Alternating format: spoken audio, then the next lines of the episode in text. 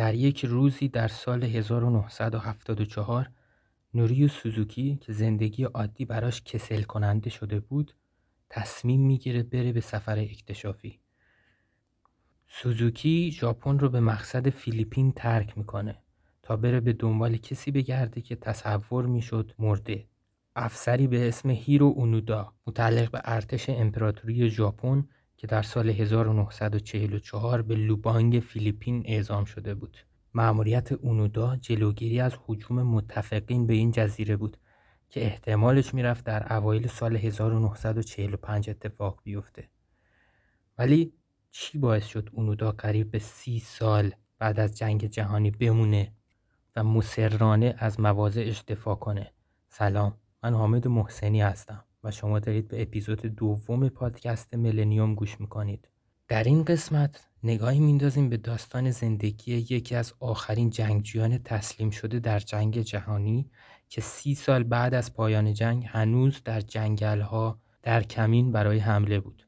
این قسمت در آذر 99 ضبط میشه.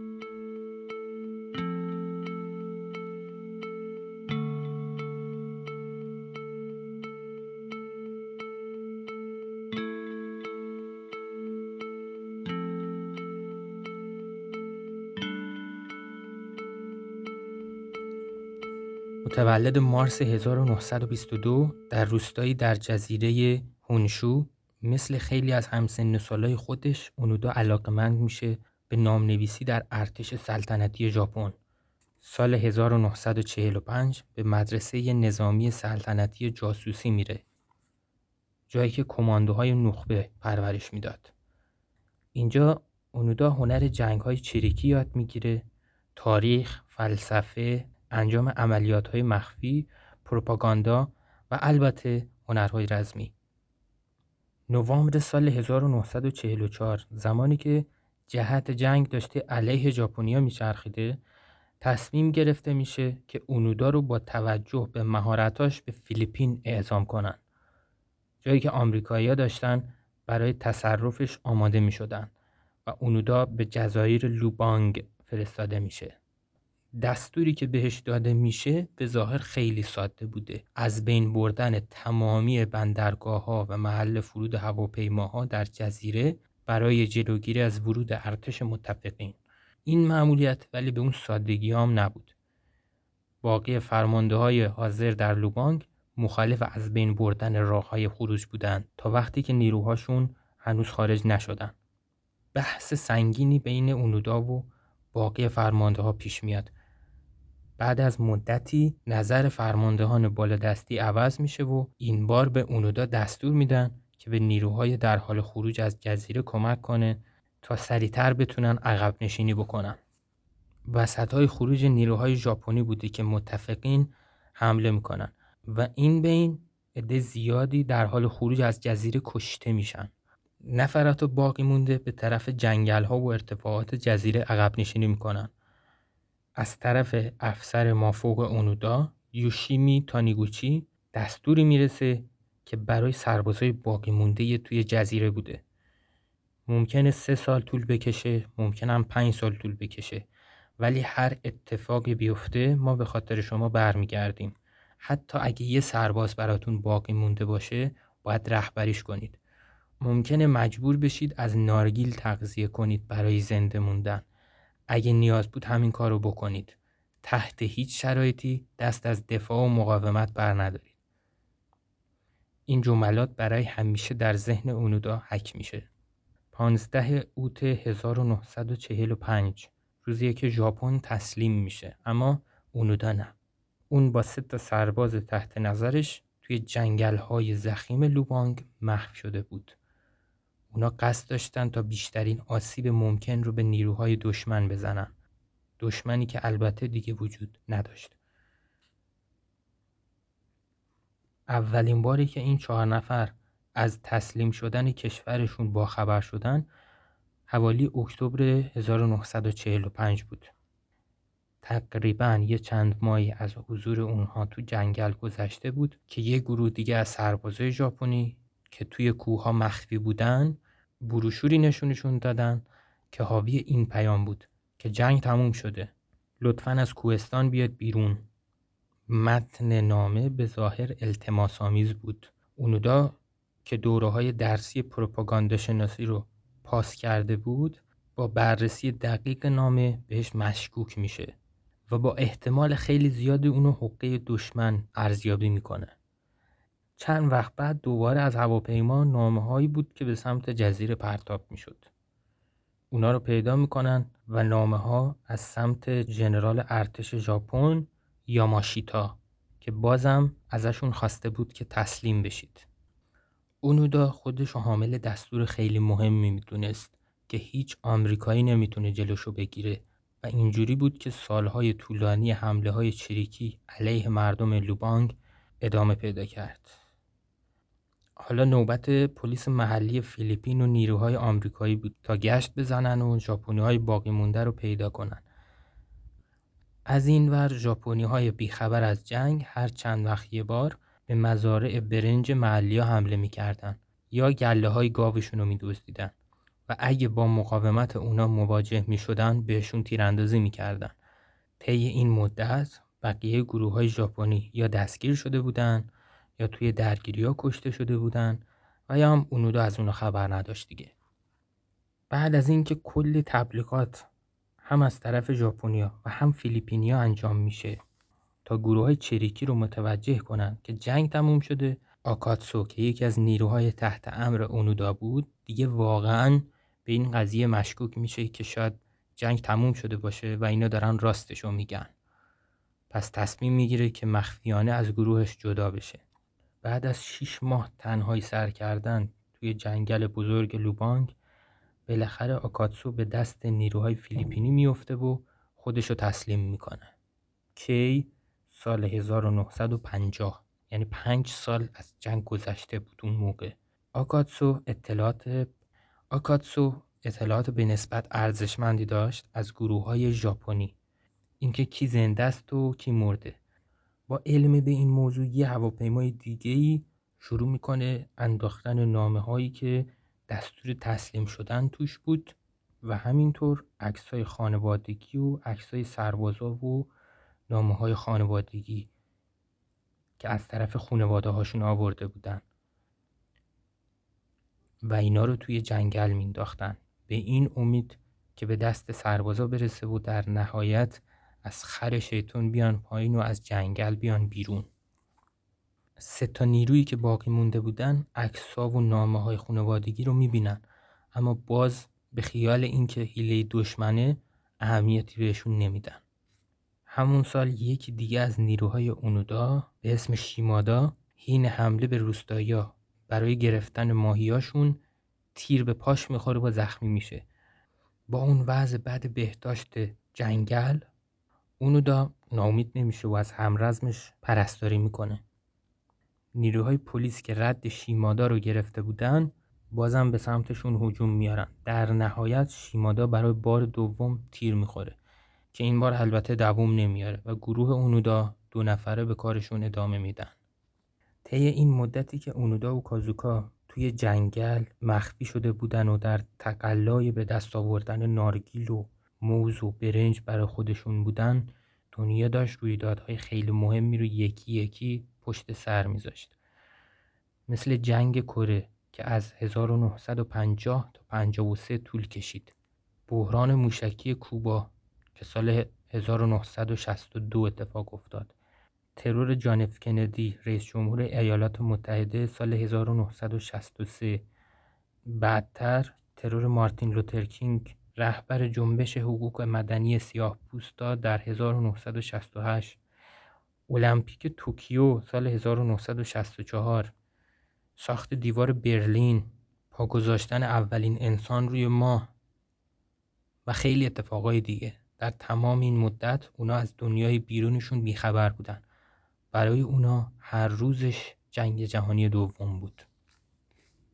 از دهه شست که به سمت دهه هفتاد میایم سربازای ژاپنی پوش بیشتری از مخفیگاهاشون بیرون می اومدن. اونودا و کازوکا قاعدتا تنها بازمانده های این جنگ نبودن. هنوزم بودن کسایی که از طرف ارتش ژاپن وسط جنگل و کوه مخفی شده بودن و دیگه بعد از 25 سال کم کم زن اونا بیشتر شده بود که جنگ تموم شده و دونه دونه از مخفیگاهاشون سر بیرون می آوردن. اکتبر 1972 بود که یه گروه تجسس پلیس رد اونودا و کوزوکا رو موقعی که داشتن دستپورت می‌زدن به سیلوهای برنج گرفتن و از همونجا بهشون حمله کردن. بعد از تعقیب و گریزی که به تیراندازی هم کشیده شد کوزوکا دو بار تیر می‌خوره و کشته میشه. اونودا ولی می‌تونه از محلکه فرار کنه. ولی حالا اونم تنها شده بود. ولی آیا با این وجود تسلیم می‌شد؟ البته که نه. اون هنوز دستوراتش رو بالای سرش داشت.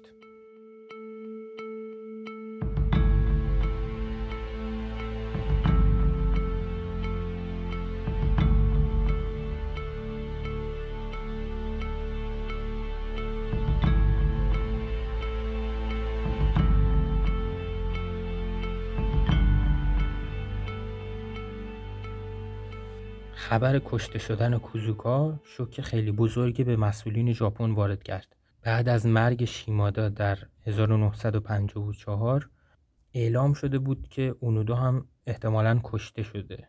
افکار عمومی پذیرش این مسئله براشون سخت بود که دو تا سرباز توی تمام این سالها هنوز در مخفیگاهشون بودن. وقتی جنازه کازوکا به ژاپن برگردونده میشه مسئولین نظامی احتمال اینو می‌دادن که اونودا هنوز باید زنده باشه. ولی چطور باید رای پیدا می‌کردن تا ازش بخوان که سلاحشو بذاره زمین. سال 1974 هنوز خبر این که یه سرباز ژاپنی بعد از سی سال تسلیم نشده یه موضوع داغ توی کشور بود. اینجا بود که سر و کله سوزوکی پیدا میشه. نوریو سوزوکی تحت تأثیر داستان هموطنش قرار می‌گیره و از یه طرفم بنای ماجراجویی داشته پس این سفر پرمخاطره رو انتخاب می‌کنه. خوشبختانه که بعد از رسیدن به لوبانگ و صحبت با محلیا و جستجو و پیدا کردن سرنخ اونودا رو هم پیدا می‌کنه. اونم در چه وضعی و در چه شرایطی. وقتی که توی جنگل بوده می‌بینی یه تفنگی به سمتش نشونه رفته. تفنگ اونودا بود. که آماده بود که به سمت سوزوکی شلیک کنه. سوزوکی فوری دستاشو می‌بره بالا و میگه اونوداسان امپراتور و مردم ژاپن نگرانتن. وقتش برگردیم خونه. سان یه پسوند ژاپنیه که آخر اسم و فامیل افراد میاد و برای احترام استفاده میشه. اونودا وقتی اسم امپراتور ژاپن رو میشنوه تفنگش رو پایین میاره تا حرفای سوزوکی رو بشنوه. سوزوکی بهش میگه که جنگ سی سال تموم شده. و بازم میگه که حالا وقتشه که با هم بریم خونه. ما با شناختی که از اونودا پیدا کردیم می‌تونیم حدس بزنیم که بازم این حرف روش تأثیری نداشت. ولی اونودا بهش میگه که اگه با دستور مستقیم فرمانده خودش باشه حاضره که خودش رو تسلیم بکنه و از اینجا بیاد بیرون. سوزوکی هم با یه عکسی که از اونودا گرفته بود فورا به ژاپن برمیگرده. تا به همه ثابت کنه که این سرباز هنوز زنده و سالمه. خبر که به گوش مقامات می‌رسه شروع می‌کنن به جستجوی اینکه کی اون موقع این فرمانو به اونودا داده. سال 1974 بود و یوشیمی تانگوچی برای خودش یه زندگی خیلی آرومی دست و پا کرده بود و یه کتاب فروشی داشت واسه خودش. یوشیمی خیلی تعجب کرد که دولت ژاپن ازش خواسته که به فیلیپین بره و اونودا رو از دستوری که بهش داده بود معاف بکنه. نهم مارس 1974 تانیگوچی بالاخره به قولی که به اونودا داده بود وفا کرد و به دیدار سربازش رفت تا از دستوری که بهش داده بود معافش کنه.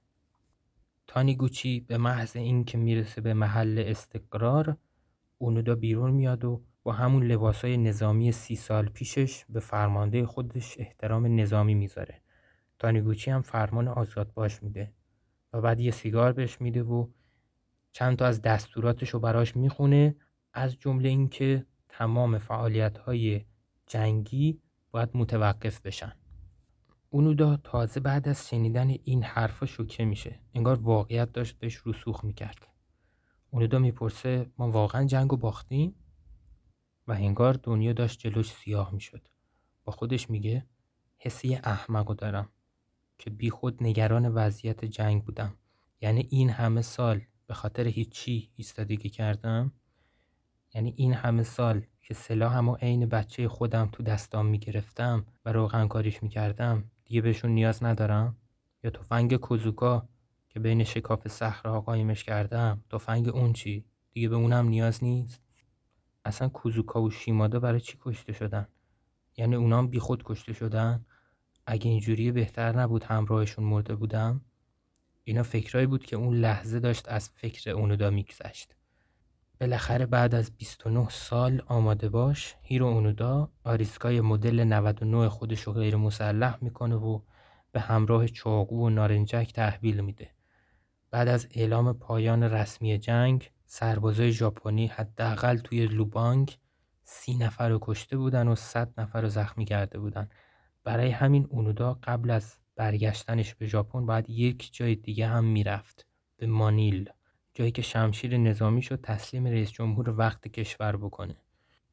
و البته فردیناند مارکوس هم اونودا رو عفو می‌کنه دسامبر همون سال یه سرباز به اسم ناکامورا هم توی یه عملیات اکتشافی در اندونزی پیدا میشه تا آخرین نفر از ارتش ژاپن باشه که هنوز در حال مقاومت بوده. از سربازای باقی مونده جنگ به شکلی قهرمانگونه استقبال میشه. زندگی ولی برای اونودا و آدمای شبیه اون عادی نشده بود.